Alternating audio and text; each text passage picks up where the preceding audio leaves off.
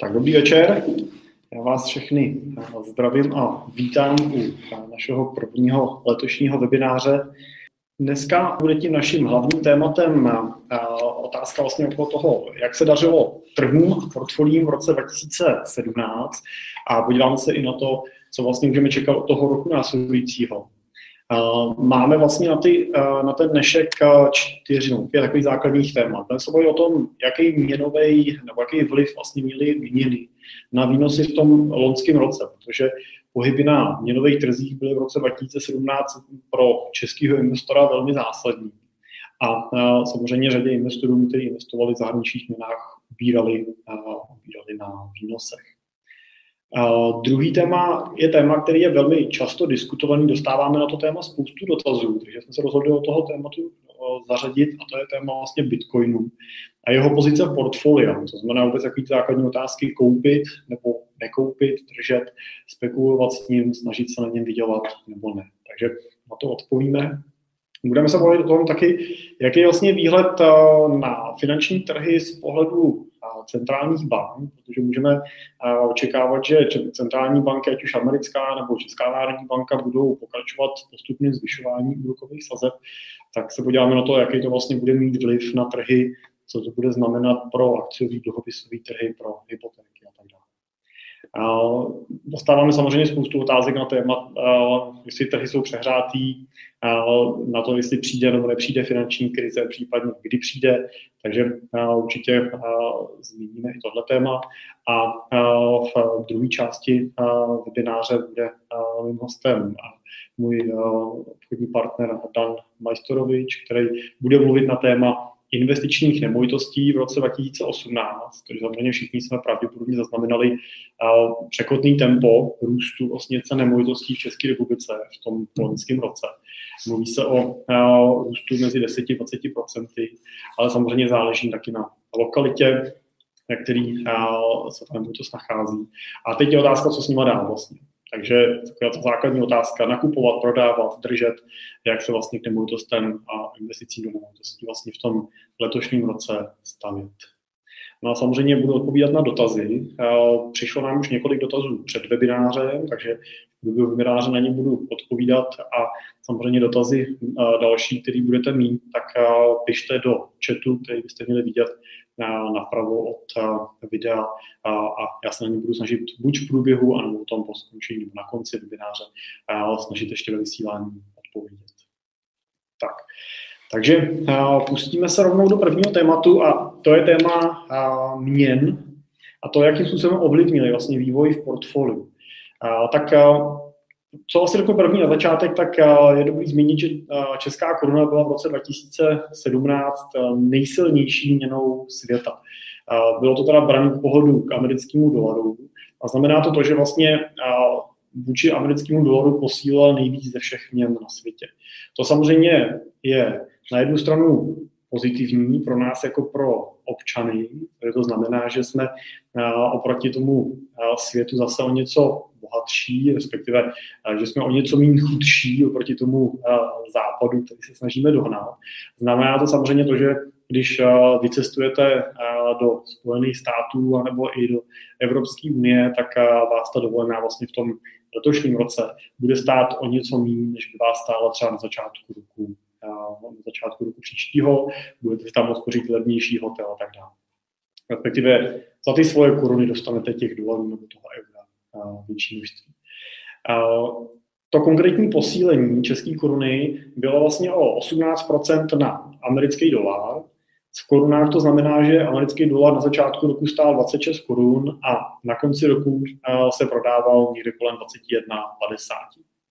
A na euru to posílení už nebylo tak výrazný, bylo řádově o 6% a znamenalo to posun vlastně 27 korun, což byl i intervenční závazek České národní banky a, a ten posun byl na 25 korun 50, eh, kdy se euro přibližně pohybovalo vlastně koncem roku. Tak. Co to znamenalo pro trhy a proč vlastně by vás jako investory měla otázka měnových kurzů zajímat? No, je to samozřejmě důležitý, ne až tak v tom momentě, kdy ty peníze máte zainvestované, ale to pro vás samozřejmě potom zásadní v okamžiku, kdy ty peníze se snažíte vybrat. To znamená, kdy pak to portfolio prodáváte a ty prostředky vlastně začínáte čerpat. Pokud byste uložili peníze na začátku roku a vybrali jste si je na konci roku, tak byste respektive uložili byste je do amerického dolaru a v americkém dolaru potom jste se směnili zpátky na konci roku do české koruny, tak byste vlastně vybrali ze svých 100 tisíc korun o 18 tisíc korun. To znamená, na konci roku byste byli fakticky o 18 tisíc chudší vlastně z těch 100 tisíc tak to je samozřejmě nepříjemný a nikdo z nás nechce tenhle ten pokles zažívat. Takže předpokládám, že pokud tomu nejste z nějakého zvláštního důvodu nucený, tak do zahraniční měny jako takový prostředky neukládáte z nějakého spekulativního důvodu. A pokud ano, tak předpokládám, že víte, co děláte, víte, jakou měnu nakupujete. Ale samozřejmě, pokud eh, chceme investovat na zahraničních trzích a chceme diverzifikovat naši investici, tak eh, už musíme ven z toho českého rybníčku. To znamená, už nestačí koupit jenom ty české aktiva, koupit české akcie, český dluhopisy a tak dál, protože samozřejmě my tady máme na české burze pár titulů, ta jejich likvidita tato množství těch obchodů tady se narazilo takové množství a, a samozřejmě jako český investor jste potom velmi výrazně vlastně vystavený tomu riziku tady lokálnímu českému, pokud ty veškeré vaše úspory jsou v České republice, vlastně v českých firmách. Takže vždycky je snaha, měla by být snaha investora investovat globálně, investovat vlastně uh, mimo Českou republiku, tak aby to riziko, že třeba v Čechách nastane nějaký problém, který ale nemusí ovlivňovat uh, světový dění, uh, tak aby to vaše portfolio neovlivňovalo nějakým zásadním způsobem. A co se teda dělo na trzích? Na, na trzích se dělo to, že když se podíváme na americké akcie, tak americké akcie v loňském roce významně posílily. Byl to velmi silný a pozitivní rok, vůbec ty trhy mají za sebou jako několik velmi pozitivních let. A ten růst na amerických akcích byl v průběhu toho roku o 20%. Tak, teď už můžeme samozřejmě vidět, že bylo to teda pozitivnější, pokud jste nakoupili na začátku roku za české koruny v americkém dolaru akcie, tak sice jste o 18% přišli na tom znehodnocení kurzu. Na druhou stranu jste ale vydělali 20% na, těch, na růstu těch akciových titulů jako takových. Takže na konci toho roku vy jste jako český investor investující do amerických akcí v amerických dolarech byli řádově z těch 100 tisíc 2000 v plusu. To zhodnocení přibližně 2%.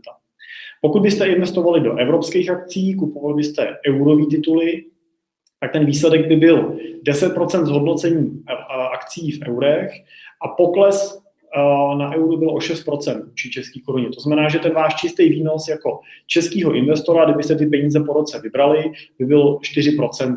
No, 6% toho zhodnocení sebralo to posílení české koruny. Takže ze 100 tisíc byste byli 4 tisíce v plusu. Tak, není to samozřejmě moc jako pozitivní zpráva, protože samozřejmě my jsme v těle těch větších letech, kdy ty trhy rostou, chtěli na těch výnosech si všichni do těch portfolií ukrojit co nejvíc, tak aby vlastně jsme byli připraveni na ty roky slabý. Na druhou stranu prostě trhy takhle fungují a takhle na tom jsou. Co je dobrý si uvědomit, je, že ty aktiva skutečně vyrostly. To znamená, že ta hodnota těch akcí, které v tom portfoliu vlastníte, je skutečně vyšší, než byla před rokem. Potenciál těch firm pro vydělávání peněz je vyšší, než byl před rokem. A jediné, co se stalo, že prostě jsme zbohatli jako Česká republika, vnější svět, ty investory zvenku nás vnímají jako silnou, stabilní měnu, proto sem ty peníze přicházely. Takže sice jsme na jednu stranu vlastně přišli o část těch eh, výnosů, eh, ale na druhou stranu jsme zase získali třeba levnější import, platíme třeba ropu, eh, benzín, naftu, něco levnější, než bychom platili, pokud by k tomu pohybu těch měn nedošlo a tak dále. Takže všechno to má svoje plusy a mínusy. Je dobrý taky říct, že to, že dolar udělal letos pohyb o 18% směrem dolů či český koruně, neznamená, že ten pohyb o 18% neudělal zase směrem nahoru v dalších letech. Když se podíváme na vývoj dolaru a české koruny za posledních 10 let, tak můžeme vidět to, že jsme viděli dolar i za, za 26 korun, tak jako teďkon, ale taky jsme ho viděli třeba za 14 korun. Takže ten, ta volatilita, ta pohyblivost toho dolaru je celkem významná. No, vůči české koruně my nejsme s dolarem až tak zásadně spojení, tak jako třeba s eurem. To je samozřejmě, pokud by došlo k takovému výkyvu toho měnového páru mezi korunou a eurem, tak je to něco, co by Česká národní banka okamžitě intervenovala a vstupila by vlastně do, do pozic, který by ten pohyb brzdili. Protože samozřejmě pokud vyvážíme, prodáváme v eurech, tak by byl ten pohyb v této velikosti pro velkou část firm likvidační. Ale ten dolar není vlastně tak bolestný pro českou ekonomiku, ten export do Ameriky není tak eh, velký jako export do eh, Evropy, do eurové Evropy, takže vlastně jakoby ten pohyb zase tak dramaticky nikdo, a, nikdo neřešil. Takže pokud jsme viděli pohyby mezi 26 korunama až 14 korunama v posledních deseti letech, tak se dá vlastně očekávat, že podobné věci uvidíme i v budoucnu.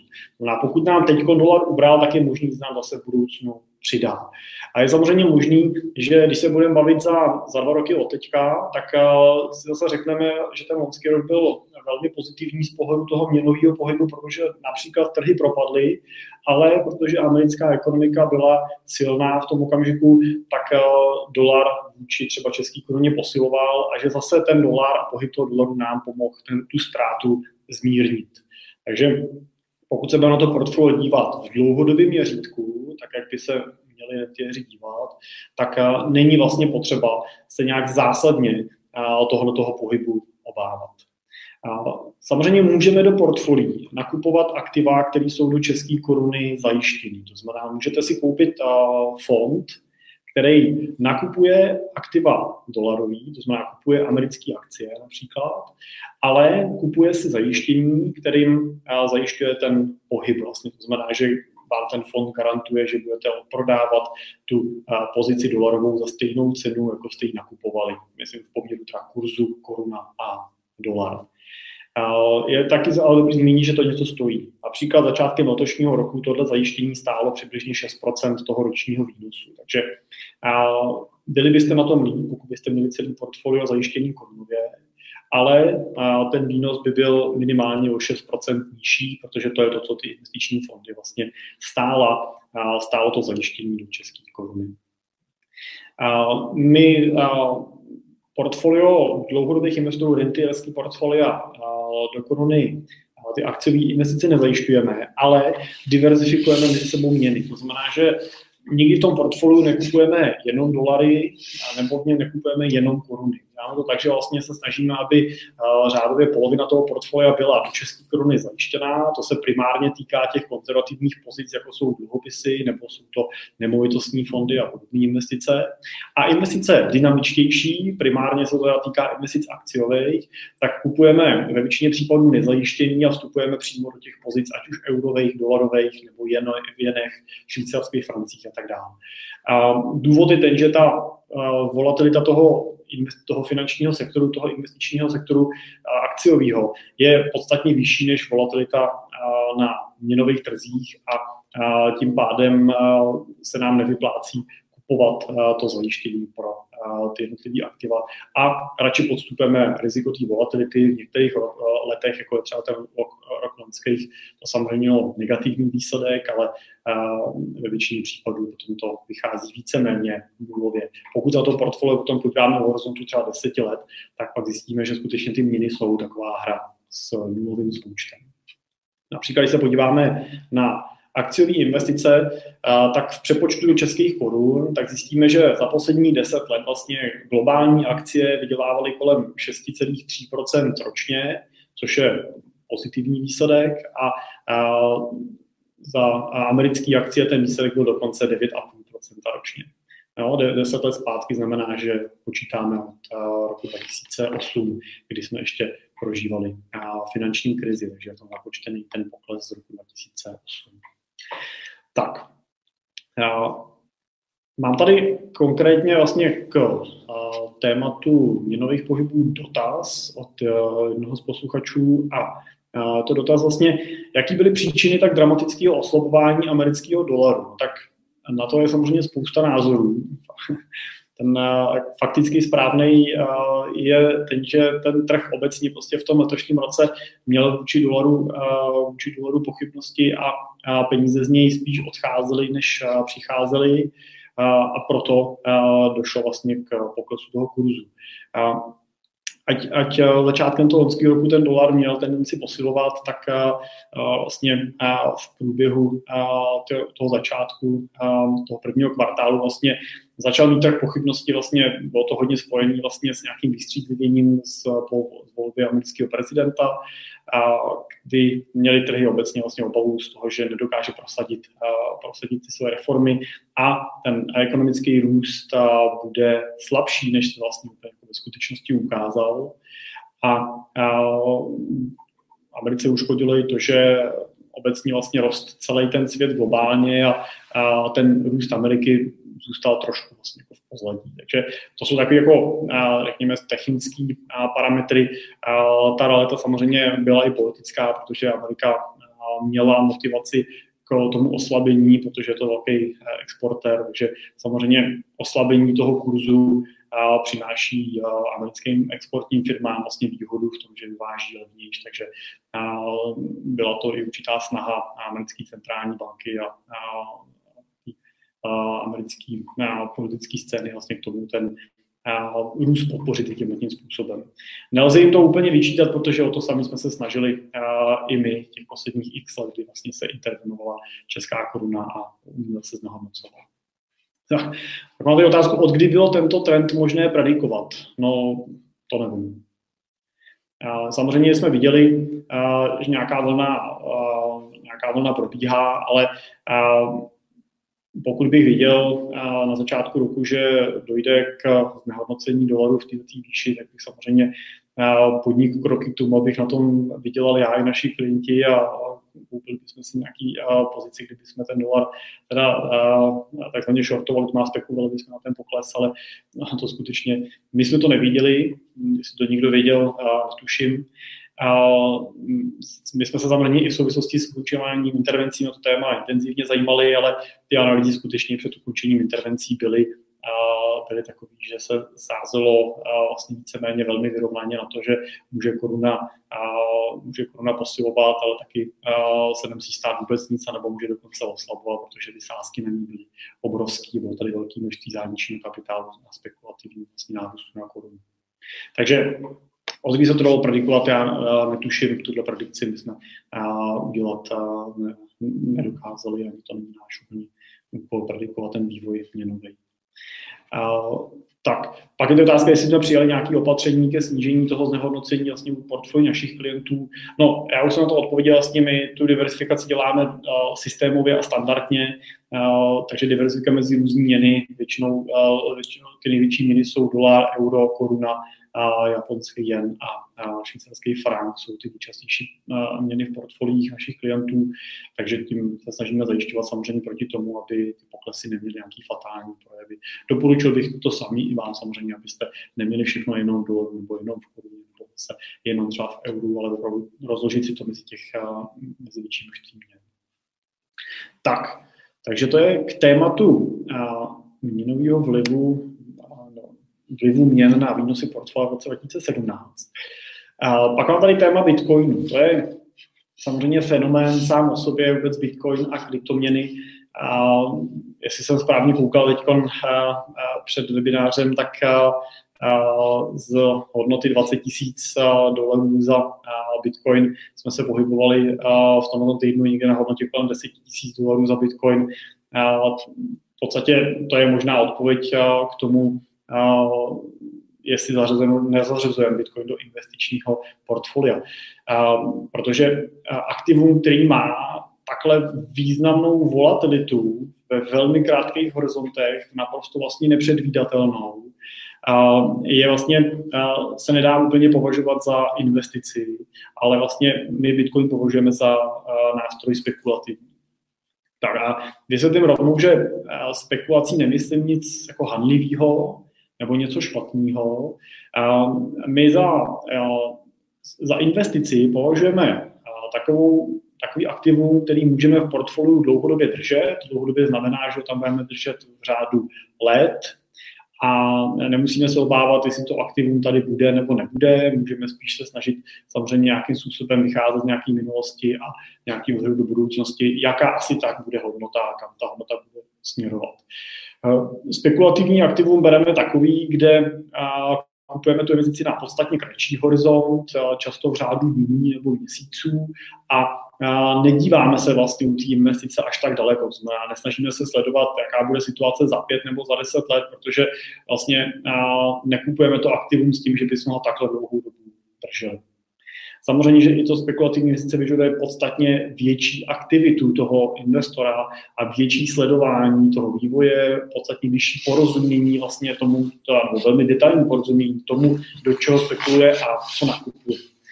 A, takže a, proto Bitcoin považujeme spíš za spekulativní aktivum a, a my vlastně od portfolia standardní spekulativní aktiva nezařazujeme. Takže a, tím jenom odpovídám na tu otázku, jestli a jestli třeba my Bitcoin nakupujeme, doporučujeme nakupovat, tak my ho nenakupujeme.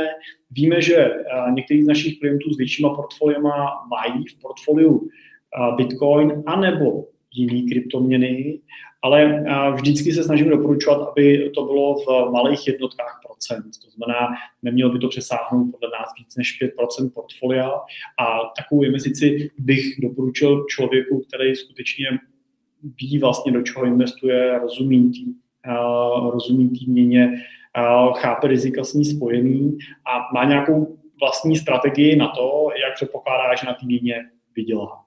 A upozorňuji, že si nemyslím, že je úplně v tomto případě ta strategie správná v podání toho, že ho teď nakoupím a za 4-5 let ho prodám.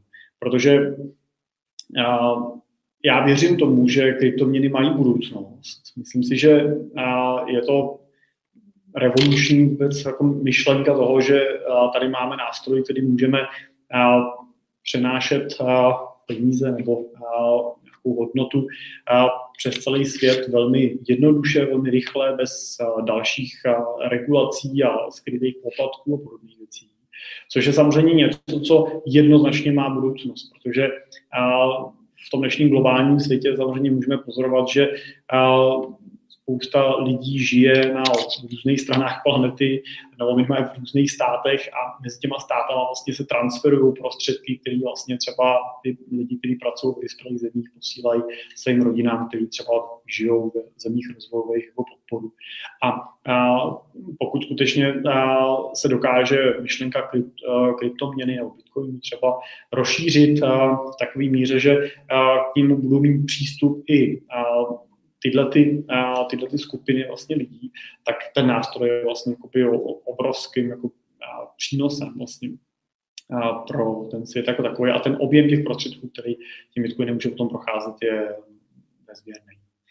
A už dneska samozřejmě vidíme, že ty, a, ty objemy jsou velký. Vidíme samozřejmě, že je to alternativní vlastně měna pro řadu států, kde můžou mít vlastně obavu hledně vývoje jejich vlastní měny a tak dále. Na druhou stranu samozřejmě tím, že ta měna je neregulovaná, tak je potenciálně riziková pro praní špinavých peněz, nelegální činnost a další věci. Takže my si myslíme, že se Bitcoin nebo kryptoměny obecně, pokud se mají stát nějakým skutečně jakoby seriózním platebním nástrojem, jaký regulace dočkají, je samozřejmě otázka, co taková regulace vlastně s nima udělá. A to eh, je určitá neznámá. Další neznámá je samozřejmě to, že těch kryptoměny jsou dneska tisíce a já bych si vsadil klidně na to, že tady kryptoměny za pět, za deset let budou a budeme je nějakým způsobem používat. Ale už bych si nevsadil na to, že budeme používat zrovna Bitcoin. No, že to nebude třeba Litecoin nebo Ethereum, prostě jiná kryptoměna z těch tisíců, který v poslední době vznikají. A proto z toho našeho pohledu ten Bitcoin jako nějaká významnější investice do portfolia investičního nepatří. Pokud prostě se k té investici stavíte spekulativně, tak samozřejmě to a rozumíte tomu aktivu, tak to může být zajímavá příležitost k výdělku. Poslední ještě, co řeknu Bitcoinu, je, že je vlastně pro nás trošku zavádějící to označení měna, čistě z toho důvodu, že může potom řadu vlastně investorů nebo lidí víc k tomu, že ji budou vnímat jako nějakou alternativu k té běžné měně, ale představa toho, že byste třeba dostali výplatu v Bitcoinu a chtěli jste si za ní koupit auto, tak v prosinci byste si Bitcoinu uložili na účet milion korun a chtěli byste si za ní koupit Superba, tam byste začali vypírat a šli byste hledat nějaký vhodný, vhodný auto, podletěvat kombinaci, barvy a tak dál. No a než byste, než byste třeba v průběhu ledna podepsali smlouvu, tak byste zjistili, že vlastně na to Superba už nemáte, jestli musíte koupit Fabii. A v takovém případě, v takovém případě vlastně už to není úplně jako měna nebo platební nástroj, který by se dal skutečně jako alternativně používat, používat k tomu běžnému styku. To se může změnit, až se to změní, tak samozřejmě to může být jinak. Tak tolik asi krátký komentář k Bitcoinu. Tak, pak mám tady téma, otázku, jaký je vlastně výhled růstu úrokových sazeb eh, Fedu a České národní banky a jaký vliv, to asi hlavně, bude mít eh, ten případný vývoj na, eh, trhy dluhopisový anebo na hypotéky, akcie a tak dále. No, tak už jsme v letošním roce viděli několik zvýšení, ať už ze strany České národní banky anebo Fedu. A vzhledem k tomu, že aktuální inflace v České republice je 2,5% a ve Spojených státech inflace roste taky k eh, cílové hodnotě vlastně americké centrální banky, tak eh, je eh, téměř, téměř řeknu jistý, nebo řeknu velmi pravděpodobný, že ten růst úrokových sazeb bude pokračovat i dál.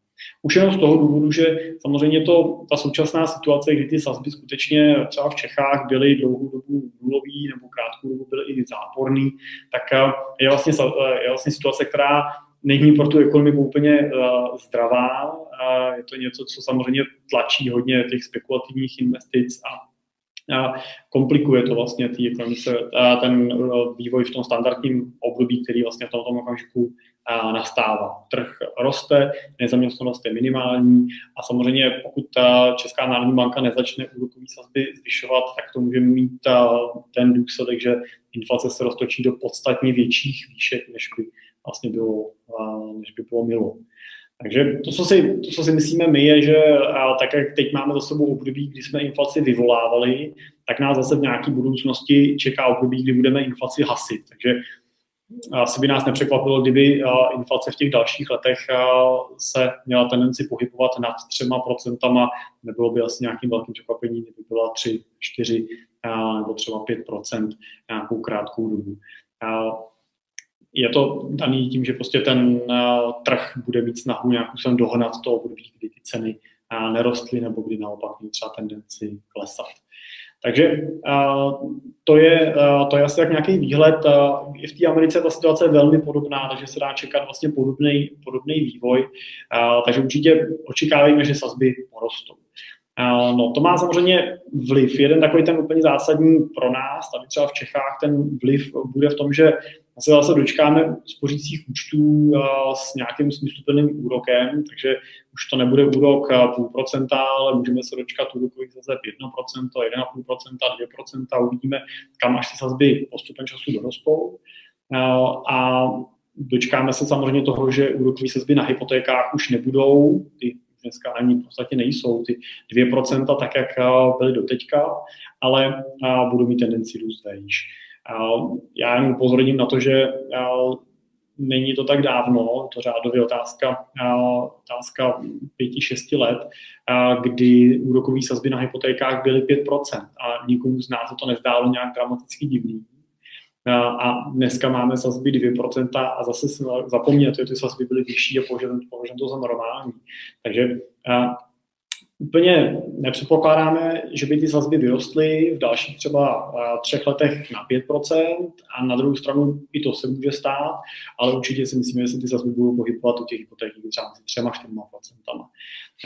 Takže to, tohoto téma určitě ještě otevře potom v té poslední části Dan, který v souvislosti s nemovitostmi bude na téma hypoték krátce mluvit a dává tam určitě nějaký hledisko na to třeba, jak dlouhý fixace v tomto okamžiku hypoték bychom doporučovali. No a samozřejmě ten růst úrokových sazeb má vliv ještě na jedno aktivum a to jsou dluhopisy. Ten vliv je velmi jednoduchý. Platí pravidlo, že pokud úrokové sazby centrálních bank rostou, tak ceny v minulosti vydaných dluhopisů klesají. Ten důvod je jednoduchý. Pokud jste si koupili před před rokem dluhopis například americký a koupili z toho s kuponem 1,8 desetiny procenta ročně, tak pokud bude za například rok se vydávat dluhopis s úrokem 2,5% ročně, tak samozřejmě jako investor si radši koupíte ten nový dluhopis 2,5%. No a pokud ale máte v portfoliu ty dluhopisy s tím výnosem nižším, ty rok starý, a budete je chtít prodat, tak je budete muset prodat pod cenou. To znamená, budete muset nabídnout eh, ty dluhopisy minimálně s tou slevou těch 0,7%, tak aby eh, si je někdo koupil a bylo to pro něj srovnatelné, jako když si koupí ten dluhopis nový. Znamená to velmi jednoduchou věc a to je to, že fondy, které investují do dluhopisů, budou v těch dalších letech, po tu dobu, kdy úrokové sazby porostou, mít těžkou pozici. Bude se samozřejmě u nich stávat podstatně častěji, že ten výnos bude někde blízko k nule, nebo se může stát u některých těch fondů, bude třeba nějakou dobu mírně záporný. Neznamená to ovšem, že by ty dluhopisy v tom portfoliu neměly být. Nechci tím v žádném případě říct, že byste je měli všechny prodat. To je prostě něco, co na těch trzích nastává. Je to prostě období, který je pozitivní pro akcie a je mírně negativní pro dluhopisy pokud přijde nějaký obrat a bude to období negativní pro akcie, může se zase stát, že bude to období velmi pozitivní pro dluhopisy. Takže nezbavujte se jich těch portfolií, nechte je tam v té alokaci, kterou máte nastavenou. Samozřejmě, pokud byste někdo měl dneska portfolio, který by bylo čistě dluhopisový, tam si myslím, že by asi stálo za zvážení, jestli taková pozice je pro ty další roky úplně optimální, protože předpokládám, že od toho portfolio čekáváte nějakou konzervativní nějaký konzervativní přístup. Takže takovýhle dluhopisový portfolio fondovým řešením by mohlo být relativně komplikovaný. Na druhou stranu, pokud například vlastníte, koupili jste si český státní dluhopisy, tak tam, pokud ten dluhopis budete držet po celou tu dobu až do splatnosti, na konci si necháte vrátit jistinu, dostáváte každý rok ten kupon, tak vás to tak trápit nemusí a bolet vás to nebude, protože ho nepotřebujete ten dluhopis přeceňovat a nemusíte ho prodávat. Ten problém mají hlavně hlavně fondy, vlastně, který musí to svoje portfolio k aktuálním cenám přeceňovat každý den a, a tam samozřejmě při tom přecenění té ztráty dochází. Tak. A, takže to je výhled na růst úrokových sazeb. A očekávám, že porostou prostě velmi jednoduše. Já mám takovou otázku, jestli jsou trhy přehřáté a jestli je teda třeba se nějakým způsobem obávat, obávat toho, že přijde finanční krize. No tak to je samozřejmě dobrá otázka, dostáváme ji často. Často se investoři a klienti ptají, jestli mají teď nakupovat, nebo mají čekat, nebo mají prodávat, s tím mají dělat. Tak já řeknu to, že ten ekonomický odhad pro 2018 je pozitivní. Světová banka odhaduje růst světové ekonomiky víc než 3% v roce 2018, což je číslo, o kterým se nám ještě před 7-8 lety mohlo jenom zdát. Takže Myslím, že to je hodnota velmi významná. Vidíme i v Čechách, jakým způsobem se roste a ta ekonomika nabývá. Na druhou stranu asi všichni tušíme, že prostě to nemůže samozřejmě být do nekonečna. To, jako, to by bylo nepřirozené. Takže odpověď na to, jestli přijde nebo nepřijde nějaká krize nebo nějaká korekce, no tak samozřejmě, že přijde. Dřív nebo později určitě nějaká korekce přijde. Jestli bude velká nebo bude malá, to samozřejmě je otázka. Nemusí to být nic zásadně významného. Zatím nenasvědčuje nic tomu, že by to měla být ta korekce nebo krize v podobě toho, co jsme zažili v roce 2008. A na druhou stranu, pokud eh, pracujete někde, někde ve výrobě, pracujete v automotiv, tak dost pravděpodobně vidíte, že vlastně ekonomika jede dneska na 110, 120%, nejsou zaměstnanci, nejsou lidi, vyrábí se obrovským způsobem, dálnice jsou plný kamionů a teď je otázka, jestli skutečně ta spotřeba je do té míry skutečně realizovaná, má na ten trh vliv to, že Evropa pořád ještě chrlí velký množství peněz vlastně do, do toho objemu. Jsou ty peníze levné, firmy se nějakým způsobem uvěrou, lidi se uvěrou to je něco, co prostě jednoho dne vlastně se nějakým způsobem otočí, zpomalí. A to samozřejmě na tom trhu způsobí určitý odliv kapitálu, způsobí to nějaký obavy a strach a to vždycky potom znamená vlastně odliv peněz třeba z těch kapitálových trhů do něčeho bezpečnějšího, konzervativnějšího a poklesy. Tak. A kdy ta krize přijde, no to nevíme. To samozřejmě, kdybychom to věděli, tak a, a viděli jsme i krize předchozí, tak samozřejmě a, bychom a, pravděpodobně už nepracovali, jsme si dneska užívali jako, jako rentiéři. Takže a, nevíme to, a asi to nikdo neví, ať samozřejmě těch predikcí a vizí je spousta, Myslím si, že to, co je tou úlohou každého investora a, naší úlohou jako investičních poradců, je samozřejmě to portfolio sestavit a řídit tak, aby tu krizi dokázalo bez dramatických okamžiků z pohledu jako emocí investora přečkat a dokázalo se vlastně rychle vrátit potom zpátky do svých původních. A, tak to je asi snaha, kterou bychom měli všichni při práci s portfoliem, uh, portfoliem mít. A, kdybych se krize obával, v jakém případě? Obával bych se jí v případě, že byste byli typem člověka, který spekuluje v krátkodobém měřítku na růst. To znamená, že byste nakupovali například akciové pozice nebo indexy s vidinou toho, že v horizontu dalšího roku na nich vyděláte 20%, 10%.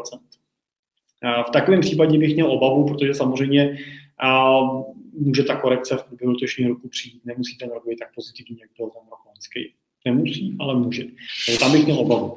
U budoucího rentiera se bát nemusím a bojíme, nebojíme se právě kvůli dlouhému investičnímu horizontu a tomu, že ty globální trhy se po poklesech vždycky vrátí do původních hodnot a vrátí se do nich v měsících nebo v krátkých letech a, a dlouhodobý investor tak nemusí trápit. Naopak je to vlastně šance k nákupům do portfolia vlastně za zvýhodněné ceny. A mám tady takovou jednu poznámku. Henry Markovic, což je jeden z nejznámějších akademiků, který vlastně se zabývají tvorbou investičních portfolií a je to i držitel Nobelovy ceny, tak říká vlastně, že hlavní chybou drobných investorů je to, že nakupují v okamžiku, kdy trhy rostou, protože si myslí, že porostou dál a naopak prodávají, když trhy klesají, protože se obávají, že budou klesat dál. Místo toho vlastně Markovic doporučuje držet pevně portfolio nějakým způsobem optimalizovaný, který bude vlastně třeba 60% akcie a 40% dluhopisy. A když vlastně akcie porostou, tak budou v tom portfoliu mít vyšší váhu. A, tak pak takzvaným rebalancováním vlastně vrátíme ten podíl zpátky na 60%. To znamená, že vlastně jich část prodáme, tak aby jsme vlastně srovnávali ten poměr 60 akcie a 40% dluhopisy. No a to znamená, že když akcie naopak vyrostou, tak je redukujeme a když akcie klesají, tak je přikupujeme, aby jsme v tom portfoliu měli pevnou váhu, pevný poměr. Vlastně. No a pak se chováme vlastně podle Markovice tím správným způsobem.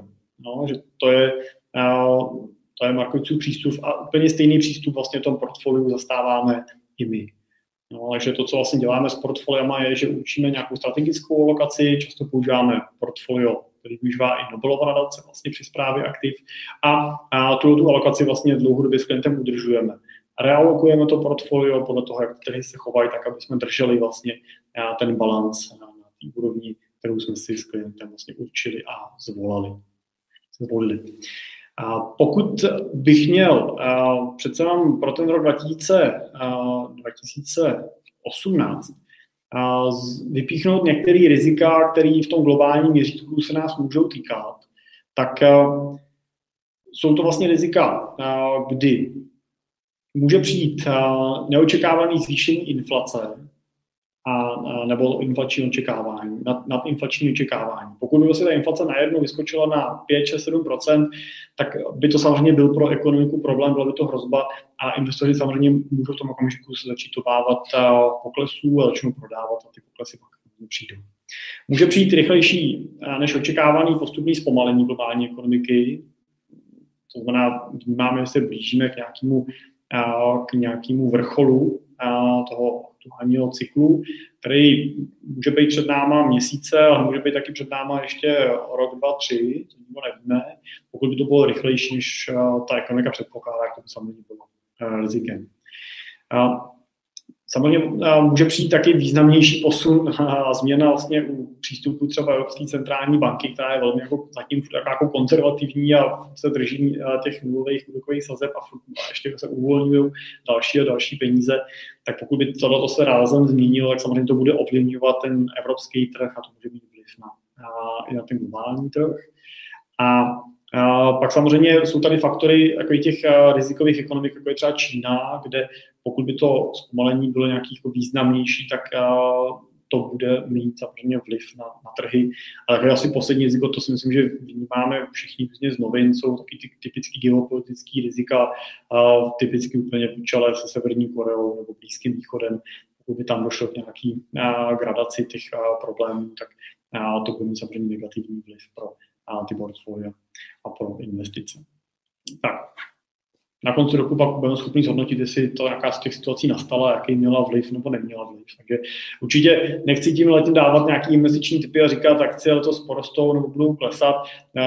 To, co bych chtěl, aby zešlo z tohoto toho tématu, je ta otázka, že bychom doporučili, abyste si určili strategickou alokaci, kterou dlouhodobě držíte a pak jste pokud možno, pokud vám to, to množství peněz umožňuje, tak abyste zvolili strategii šípkový úženky, to znamená ty peníze jste po tu dobu toho investičního rozhodnutí zapomněli, otevřeli jste to vždycky jenom v okamžicích nějaký kontroly toho rebalancu toho portfolia, jestli tam ty akcie moc nevyrostly, nebo vlastně nepoklesly, srovnali jste, zase jste si to prostě zavřeli a pokračovali jste dál. Pak pokud budete mít smysluplně učenou strategii, tak uh, téměř s jistotou v horizontu uh, delším budete na konci s tím výsledkem spokojeni.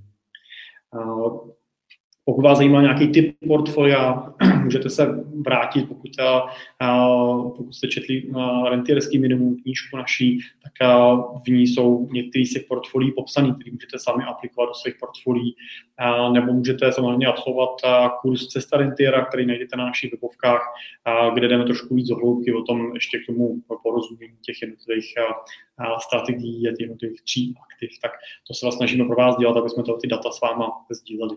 Samozřejmě můžete, pokud ještě nevyužíváte naše služby, můžete s náma skontaktovat a můžeme ty portfolio projít detailně spolu. No, to je na vás, tak jak pro vás to bude asi nejkomfortnější. Tak eh, já vidím, že přišly nějaký dotazy do chatu. Vyzvu vás i ostatní k tomu, abyste využili ty možnosti, eh, která tady je a případně se se eh, zeptali, takže stačí do chatu napíšete tu otázku. Já si je projdu a potom na konci bych na všechny ty dotazy odpověděl. Takže klidně pište, ptejte se, na dotaz dostaneme, nebo se, bychom přešli.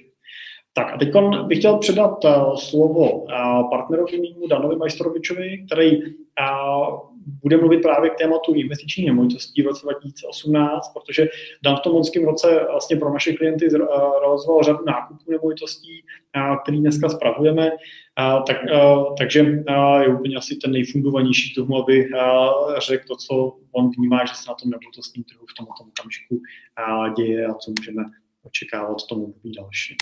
Tak, takže předám slovo Danovi. Dáme, to tvoje. Dobrý večer, já děkuji za předání slova. Já se vám budu snažit předat informace no, odpověď na tu otázku, co s investičníma nemovitostmi v roce 2018. Abych v první řadě se zamyslel nad tím, co je vlastně, jaký je ten úmysl, s kterým tu nemovitost kupujete. Protože pokud nakupujete nemovitosti s očekáváním nárůstu jejich ceny, pak bych měl dneska nějaký určitý obavy. Jo, máme tady období rostoucích saze, který povedou pravděpodobně, v podstatě už částečně vedou ke snižování té poptávky a k určitému zpomalování růstu těch cen nemovitostí. Jo, to nemyslím si, že dojde v letošním roce k úplnému třeba poklesu těch cen a může dojít třeba k nějaké stagnaci, ale určitě dojde k tomu zpomalování. Je třeba si uvědomit, že i když pohyb cen nemovitostí je nižší než u toho finančního majetku, tak s ním musíme počítat. Vemte si například eh, finanční krizi v roce 2008, kdy i na českém trhu došlo k ovlivnění toho cenového pohybu, tak potom eh, na americkém trhu tam byl ten pokles už velmi významný. Eh, proto bych se u těch nemovitostí držel takový ty dlouhodobý investiční strategii, který už kolega tady naznačoval, taková ta strategie koupit a držet. U těch nemovitostí máme určitou výhodu, kde využijeme dvou výnosů, který nám nesou. Jeden ten výnos je výnos nájmu a v tom dalším horizontu je to i výnos tržní ceny, který se pohybuje obvykle na úrovni někde 2 až 3 Pozor, není to úplně dogma, že to musí být nutně 2 až 3% Neplatí to u všech těch nemovitostí. Záleží samozřejmě na lokalitě, typu té nemovitosti a tak podobně. Možná dobrým příkladem může být vlastnictví nemovitosti na severu Čech v porovnání s vlastnictvím nemovitosti v centru Prahy nebo Brna. U těch nemovitostí nám jde primárně o poměr toho, za kolik ten byt koupí, nebo nějakou nemovitost koupí a za kolik ji můžu pronajímat. Ten sever Čech je typický tím dobrým poměrem, že tu nemovitost můžu poměrně levně koupit a pronajímám ji za slušné peníze. Ale už tam není zase takový potenciál toho růstu té tržní ceny toho bytu jako takový. Oproti tomu třeba to centrum té Prahy nebo toho Brna, tam už zase máme horší poměr té nákupní ceny toho bytu vůči tomu nájmu, ale je tam zase podstatně vyšší potenciál toho, že ta tržní cena nám tam vyroste. Takže tenhle ten pohled bych vždycky zvažoval, dával si pozor na tu lokalitu, jakou tu nemovitost vybíral, co je vlastně tím mým cílem, co s tou nemovitostí zamýšlím. Eh, my u nás kupujeme nemovitosti hlavně kvůli jejich příjmu z nájmu. Tam se určitých nebo nějakých zásadních změn neobáváme. Je to investice, kde ten svůj příjem můžete dobře predikovat a řídit. A výhrou je i to, že finanční trhy tenhle ten příjem úplně neovlivňuje, nebo ne nějak zásadně. Eh, pokud se podíváme na to, co ještě Jirka říkal, že nakousneme, to jsou hypotéky a nějakým způsobem, jak souvisí s růstem uh, úrokových sazeb, které na tom téhle době a i z pohledu potom fixací, tak jak kolega říkal, tak je třeba si uvědomit, že dřív před nějakýma pár lety bylo normální, že úrokové sazby na hypotékách byly někde 4 až 5% Dneska ty sazby jsou pořád na úrovni někde 2,5%, ale ten trend je rostoucí. Ten tlak tady je poměrně očividný. Každý měsíc ty sazby o nějakou tu desetinku, ty banky o nějakou tu desetinku ty sazby zvedají.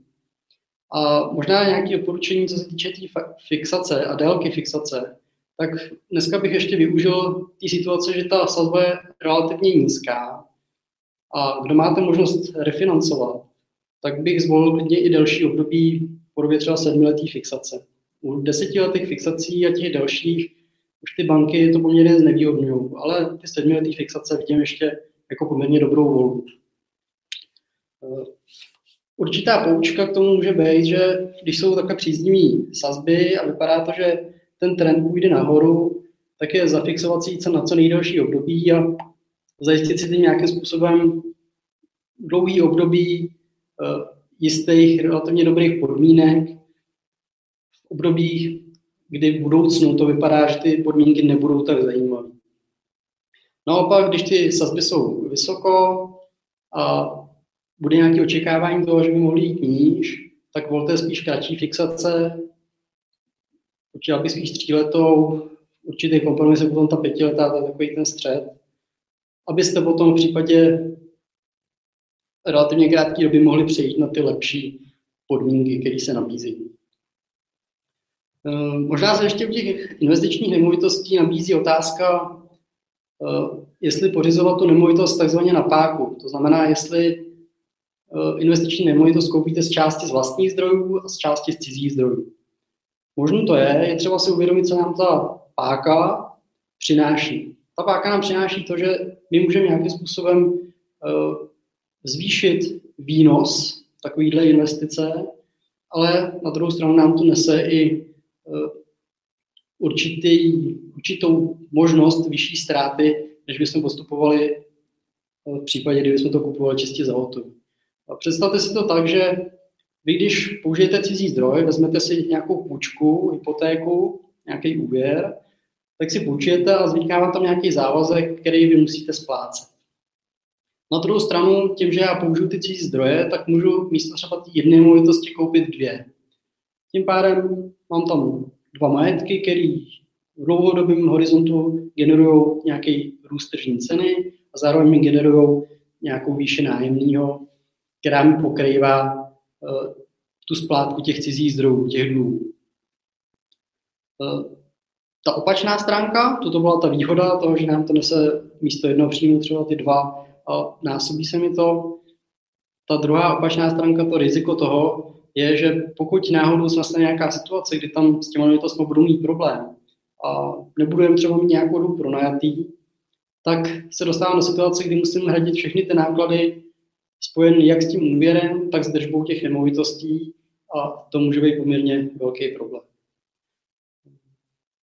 Jakou úroveň té páky zvolit, je to vždycky na nějaké konkrétní analýze, ale co se týká nějaké bezpečnosti, jak bych se možná držel pravidla 50 na 50, kde využijete nějakých 50% vlastních zdrojů a 50% cizích zdrojů a využijete ten přínos té páky. Já vám přeju toto 2018 dobrý investiční rozhodnutí a předám teďka slovo Jirkovi, aby vám odpověděl vaše dotazy a případně ještě nějaké další informace. Tak, děkuji, Dane. Takže to bylo k tématu, eh, to bylo k tématu eh, nemovitostí v investičním portfoliu. Já bych to jako velmi jednoduše schrnul k tomu našemu pohledu na tu investicí do nemovitostí. A to je to, že eh, my kupujeme nemovitosti kvůli jejich příjmu z nájmu. A tam se vlastně změn neobáváme, protože ten nájem si dokážeme spočítat, je držený nějakýma nájemníma smlouvama a dokážeme trošičku ten region, který kupujeme, odhadnout, kupujeme vždycky tam, kde známe. Takže pak se toho nebojím. Pokud bychom kupovali nemovitost eh, s cílem toho na ní vydělat nárůstu její ceny, tak tam samozřejmě postupujete riziko, že eh, ten vliv rostoucích sazeb na hypotékách bude mít negativní vliv na ceny nemovitostí a ty můžou naopak ztrácet, nebo ten růst už teď je vidět zpomaluje. Tak, eh, já začnu teď dotazem. Takže vidím tady v chatu vlastně dotaz od paní Veselý na společnost VNS. Tak eh, my VMS fond známe, je to fond realitní český, nemám asi žádný důvod, proč bych vám takovou investici neměl doporučit nebo potvrdit jako smysluplnou. My ho v portfoliu nevyužíváme u klientů z jednoduchého důvodu a to je to, že je to samozřejmě český investiční fond a on kupuje české nemovitosti. A ty nemovitosti jsou ještě navíc velké části rezidenční, anebo jsou to menší uh, kancelářský třeba objekty. A uh, v tom jakoby zase my se díváme na to, že možná radši chceme tu nemovitost vlastnit, pokud to má být nějaký bytový dům nebo něco, tak radši s tím klientem uvažujeme nad tím, pokud mu to finanční možnosti umožňují, jestli nekoupit nějaký ten byt 2, 3 uh, a mít tu investici sám pod svojí kontrolou, my teda vlastně o tu zprávu většinou staráme tím klientům, takže oni to neřeší, ale je ten byt jejich. No, vydělávají nejenom na výnosech z nájemního, ale i na růstu té ceny. Takže to možná trošku u těch českých nemovitostí se snažíme upřednostnit tu skutečně to fyzické vlastnictví s tím, že to generuje tu rentu klientovi. A pokud využíváme nemovitostní fondy, tak jakože využíváme v některých portfoliích, tak využíváme fondy globální. To znamená, snažíme se, aby to byly fondy, které kupují zahraniční nemovitosti, zahraniční třeba kancelářské budovy, kancelářské centra. A tam už jsme zase v segmentu investic, do kterých se s těmi standardníma penězma nedostaneme, protože kancelářskou budovu ani obchodní centrum nekoupíme s klientem. Tak tam je zase výhoda, že skutečně ty, tyhle ty centra a ty kancelářské objekty mají dlouhodobý smlouvy se stabilníma, stabilníma nájemníkama a dá se ten biznis na tom predikovat celkem dobře. Takže tam třeba se volíme radši ten fond zahraniční, nějakou globální, minimálně evropskou pozicí. Tak, ale pokud máte nějaký řeknu jednotky statisíců a je vám ten fond sympatický, tak určitě není důvod se nějakým způsobem obávat ty prostředky do to, konkrétně tohoto fondu místit. Tak, pak mám tady dotaz od paní Kublíčkový, která se ptá, dobrý den, můžete mi prosím poradit, kam nejlépe investovat, abych o investici nepřišla, ale zároveň se zhodnotila lépe než na běžném účtu. Doporučíte konkrétně? Tak to je vždycky rada na zlato. Já samozřejmě vlastně můžu těžko doporučit, protože neznám tu situaci detailně. Nevím, na jak dlouho, na jak dlouho bude klientka investovat, jaký má postoj k riziku, jaký, jakým cílem a tak dále. Ale když budu spekulativně uvažovat nad tím, že bych chtěla uložit nějaký řeknu, menší množství peněz nebo pravidelně posílat nějakou menší částku někam a má obavu z rizika, tak pokud nám jde o nějakou krátkodobější investici na rok, na dva, na tři, na čtyři, na pět, na šest, tak bych možná radši uvažoval spíš než nad investicí nad spoření. A využil bych některých z klasických finančních produktů, jako je třeba penzijní připojištění, stavební spoření.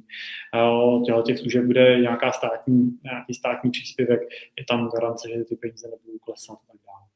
Pokud bychom chtěli investovat na delší dobu, třeba směrem k rentě nějaký větší množství peněz, tak uh, tam už bych doporučil využít některý z investičních portfolií, který používáme.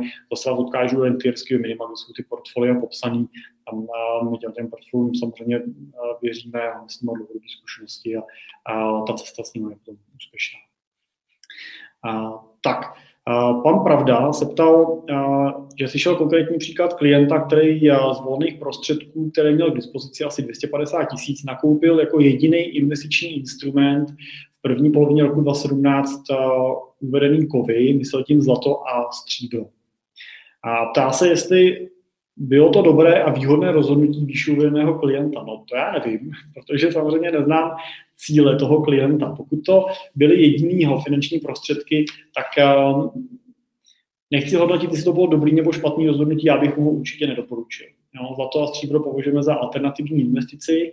Uh, podle mě není špatný v tom portfoliu mít. Doporučili bychom klientové ho pokud možno ve fyzické podobě. Uh, a ale myslíme si, že ta pozice by neměla přesahovat 5, maximálně 10% portfolia. No, takže uh, záleží na tom, kolik peněz měl k dispozici. Pokud ten klient disponuje uh, majetkem 5 milionů korun, tak si určitě nemyslím, že je špatně, že má 250 tisíc ve zlatě. Pokud má jenom těch 250 tisíc, tak tam to samozřejmě považuji za, za chybu, protože by to v tom případě bylo pravděpodobně spekulativní rozhodnutí s cílem zhodnotit ty prostředky, ale zlato není úplně nástroj ke zhodnocení peněz. Zlato je primární nástroj k uchování hodnoty těch peněz, při nákupu zlata víceméně se snažíme klientům doporučovat, aby nepočítali, že to budou někdy rozměňovat zpátky. Prostě v ideálním případě, pokud se nic nestane, tak to zlato je nástroj, který budou jednoho dne předávat dětem a oni se třeba svým dětem a každý tomu něco přidá, můžou mít zlatý poklad. Kdyby nastala nějaká fatální situace, tak jim samozřejmě ten kov pomůže, ale Jinak samozřejmě se snažíme, aby tu svou primární část portfolia drželi v těch kapitálových nebo nemovitostních investicích. Co může očekávat v tom roce, netuším. Bohužel to, eh, to samozřejmě záleží na trzích. Pokud prostě by nastala nějaká větší turbulence na trzích, tak je to vždycky okamžik, který s těmi těm alternativním investicím nahrává. Pokud se nic nestane, tak asi se ani zásadně nestane na trhu s eh, komoditami. A stejně tak dotaz na můj celkový názor ohledně investic do této komodity. 5% portfolia u většího majetku mi dává smysl, aby v fyzickém kovu byl. A tak jak bychom daný objem peněz investovali my, no pokud by přišel klient pouze 250 tisícema, doporučíme nějaký uh, běžně dostupný retailový produkt typu investice skrz třeba například koncek nebo nějakou jinou investiční platformu s aktivně spravovaným portfoliem. Například teda koncek Active Invest, kde je nějaká aktivní zpráva toho správce, protože na tohoto množství peněz my tu zprávu dělat uh, jako aktivně nedokážeme. Umíme ho dostat do toho koncepu, ale s, tím, s touto částkou nemá smysl dělat toho normální, investiční poradenství. Tak, tak to je odpověď panu Pravdovi a uh, ještě koukám, že přišel dotaz do chatu.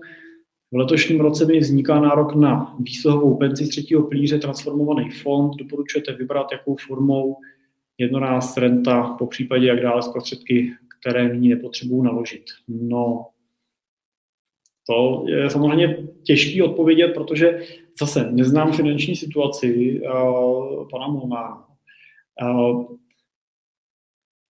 pokud, uh, pokud máte transformovaný penzijní fond a ty prostředky nepotřebujete, tak bych velmi vážně zvažoval variantu, jestli ten fond nepřeměnit do toho takzvaného DPS, doplňkového penzijního spoření a který vám vlastně dá stejnou možnost ty peníze vybrat v 60 letech, ale oproti tomu stávajícímu fondu vám umožní ty peníze tam investovat a skrz nějakou investiční strategii. A většinou mají nějakou konzervativní váženou dynamickou strategii. A, a je to vlastně velmi levná cesta do investic, protože tyhle, ty, tyhle, ten typ spoření má vlastně téměř nulový poplatky, ty fondy jsou tam velmi nízkonákladový, a stát ten produkt kontroluje, reguluje, takže tam nehrozí žádný rizika, že byste se netrefil vybral se špatně nějakou investiční společnost nebo něco podobného. Takže bych velmi vážně zvažoval ten převod do toho nového penzijního připojištění, to vás nebude nic stát, jenom se změní číslo toho penzijního fondu, můžete dál spořit. Samozřejmě ta výsluha tam pak musí zůstat do těch 60 let a v těch 60 ty prostředky můžete vybrat nebo můžete čerpat formu renty a ušetřit nějakou tu daň ze zisku. A podle toho, kolik let vám ještě do toho, do těch 60 zbývá, bych pak volil investiční strategii, myslím si, že zvolit nějakou tu střední cestu určitě není špatně. A, a pak ta výkonnost tom je podstatně větší samozřejmě. Pokud byste chtěl zůstat v tom, v tom penzijním fondu, který máte, tak pak budu doporučovat tu výsluhu vybrat a radši ty peníze zainvestovat. Nebo použít nějaký investiční fond, nějakou strategii podle množství peněz, který máte k dispozici. Protože by tyhle ty prostředky už v tom penzijním připojištění ležely prakticky s nulovým výnosem až do těch 60 let a to je zbytečné. Takže to je nějaký uh, asi doporučení z naší strany. Tak, takže to je uh, tématu k odpovědím. Pak já nakonec takový, zařadíme na takový bonus.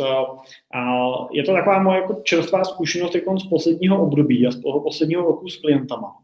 A chtěl bych vám uh, ukázat jenom, no, říct takovou myšlenku ohledně vlastně toho, na jaký pilíře to rentierský portfolio byste měli rozkládat, nebo jakýma čtyřma pilířema my v tom rentierském portfoliu pracujeme a počítáme. A ten první pilíř jsou kapitálové investice eh, typu portfolia, který znáte třeba z naší knížky, a to je třeba Nobelovo portfolio, to asi nejčastěji používaný portfolio našich klientů. A je to portfolio, který je stavěný jako wealth protection, to znamená, má chránit ten váš, bohat, ten váš majetek a to vaše bohatství. A, tak to bychom doporučili jako nějakou nosnou část portfolia. Do toho portfolia, pokud eh, přesahuje velikost vyšších jednotek milionů, tak doporučujeme klientovi doplnit nemovitosti. Reální, faktický, konkrétní nemovitosti. Ty mají nespornou výhodu toho, že to je reálný aktivum. To znamená, když na těch trzích finančních nachází nějaká panika, tak ta nemovitost tomu tolik nepodléhá. A, a to je jedna věc. A druhá věc, mám zkušenost, že investoři tak detailně nesledují vývoj těch cen, pokud je nemají každý den aktuálně v nějakých sjetinách což u těch nemovitostí nikdo z nás takhle jako detailně není nesleduje.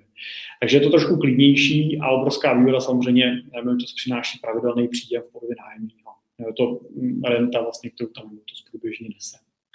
A a pak do toho portfolia se určitě bychom doporučili nebát se doplnit nějaký i rizikovější investice, což může být třeba čistě akciová strategie. Pokud máte nějakou máte nějakou myšlenku, kterou si říkáte, že to je dobrá myšlenka, vybrali jste si konkrétní společnosti, věříte tomu, tak se nebát vlastně nějakou část toho portfolia třeba do těch dynamičtějších eh, investic zainvestovat. A my to využíváme s klientama, myslím si, že to je eh, i z edukativního hlediska dobrý, protože a vidíte trošku víc do těch investic, rozumíte i tomu, co se děje v těch fondech, už to pro vás není taková jako začarovaná tajná jako černá skřínka. Tak myslím, že dobře, že tam něco takového máte, ale samozřejmě můžete využít i alternativní investice. Někdo věří zlatu, někdo věří stříbru, a někdo investuje do zlata, někdo používá forex, někdo kupuje víno, myslím si, že prostě by to měla být nějakým způsobem zábava. Pokud vám to velikost toho portfolia umožňuje, tak uh, si myslíme, že je dobrý, když se tím portfoliem můžete nějakým způsobem bavit a může to být vás zajímavý, je to sexy, podstatně radši s tím pak pracujete.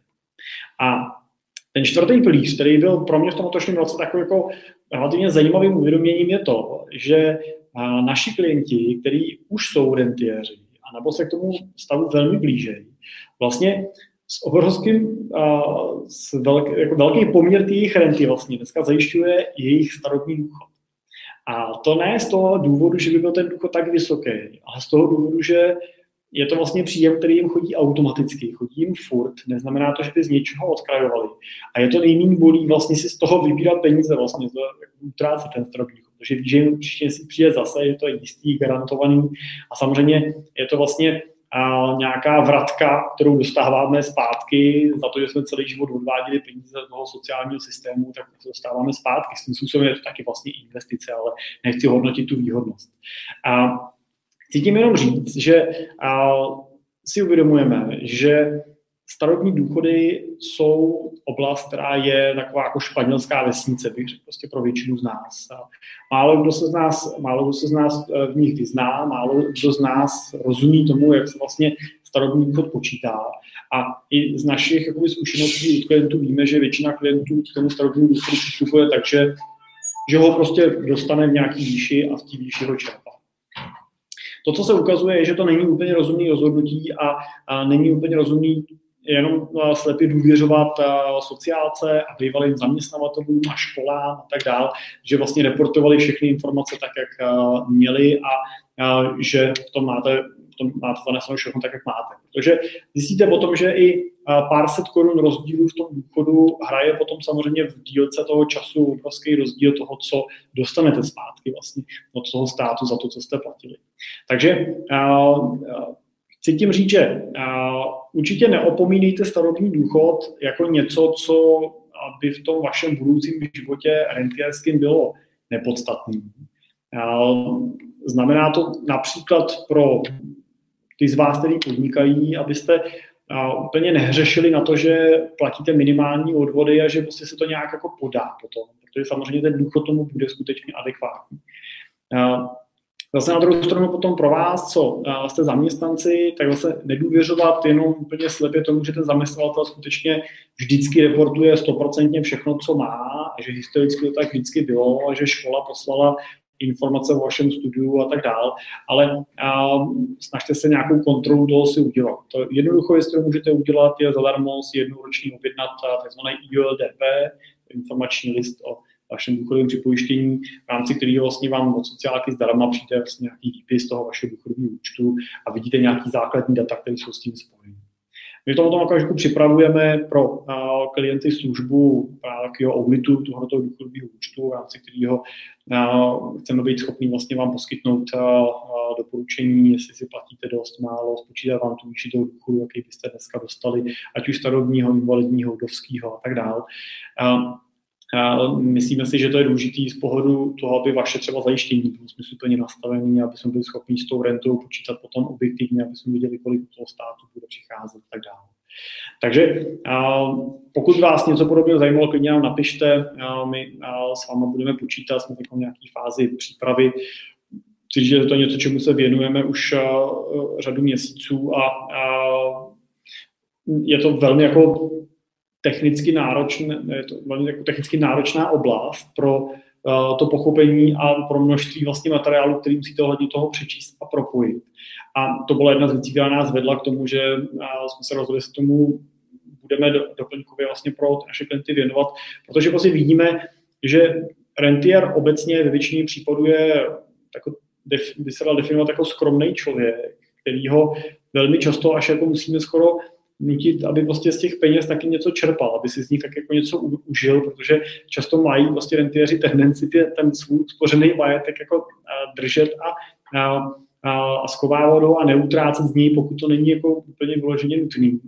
A, I proto třeba do portfolia zapojené nemovitosti, které zase generují automaticky rentu a nemusí to znamenat žádný odprodej. A stejně tak ten důchod prostě přichází automaticky a snažíme se teda dosáhnout toho, aby ten starobní důchod byl v maximální možný výši ve prospěch toho člověka. Takže to je úplně poslední myšlenka k tomu dnešku, abyste prostě jenom nezapomínali na to, že na ten starobní důchod jednoho dne nárok budete a že už dneska ovlivňujete to, jak ten důchod bude vysoký tím, kolik třeba platíte. Někdo asi můžete platit zbytečně moc samozřejmě, takže to je všechno potřeba trošku zvažovat a regulovat. Tak, poslední se tam, jestli je nějaký dotaz. Pokud jo, tak eh, napište do chatu. Pokud, eh, pokud ano, přijde třeba potom, co ukončíme ten eh, webinář, tak ještě do toho chatu napíšu odpověď, takže ještě ji tam uvidíte. Po webináři vám přijde odkaz ještě do mailu, že můžete se k webináři vrátit a projít si věci, které jste třeba nestihli projít. Budeme moc rádi, když nám napíšete nějakou zpětnou vazbu, jak se vám líbilo. Zpětnou můžete poslat na můj mail jiří A, a já dneska uzavřu, popřeju vám do toho letošního roku hodně štěstí a pohody, ať už tý investiční nebo tý osobní. A přeju vám tak, jak už před koncem roku jsem přál, aby ten rok byl pro vás rokem třeba trošku pomalejším, než tak, jak v poslední době nás ten tlak na zrychlování všeho vedený, ať si můžete užít a, a, a počinout si a, a pobavit se, to tomu životu patří. Takže hezký večer a zase někdy v další webináře nebo osobně na viděnou.